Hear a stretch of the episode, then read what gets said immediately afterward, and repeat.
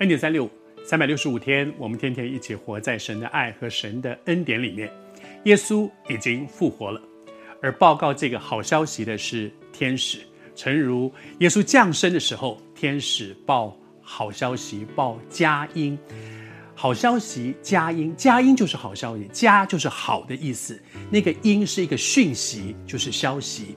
报佳音，到今天为止。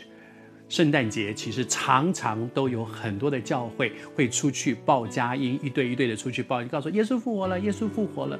因为这个报佳音的这个责任，这个托付，这个很棒的一个任务，当年是天使承担的，而今天每一个基督徒都应该承担，像我们周围的、我们的邻舍、我们的朋友、我们的亲人、我们的同事、同学等等，告诉他们一个好消息。就是耶稣基督为我们降生，谢谢主。而耶稣的复活，第一个报告这个好消息、传达这个讯息的，又是天使。天使是怎么说的呢？我读给你听啊。他说：“你们可以去告诉他的门徒，就是耶稣的门徒和彼得，特别提出和彼得。彼得不就是门徒吗？”而告诉他们的门徒就好了。为什么特别把彼得提出来呢？而且四卷福音书讲到这件事情，只有马可福音特别提到和彼得。为什么呢？你知道马可福音啊，又被称为彼得福音。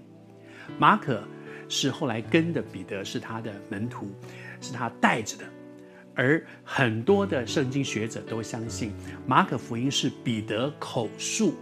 由马可把它记录下来的，所以在彼得口述这件事情的时候，他就讲到说，天使当时他们说，你们可以去告诉他的门徒哦，还有讲我和彼得。你知道为什么彼得要特别提这件事？因为这件事情对彼得太重要了。那个时候的彼得是怎么样一个情况？他刚刚三次不认主。那是他生命里面最挫折的事情，最丢脸的事情，最瞧不起自己，我怎么会这么糟糕？最懊恼的一件事情。但是当耶稣复活的时候，耶稣没有说：“彼得啊，你干了这种丢脸的事情，你是最亲近我的门徒，你竟然丢脸！你之前还说绝对不会，就算为我死都不会。你看看你自己，你糟糕的一塌糊涂。现在耶稣复活了，你你站到旁边去，你不算。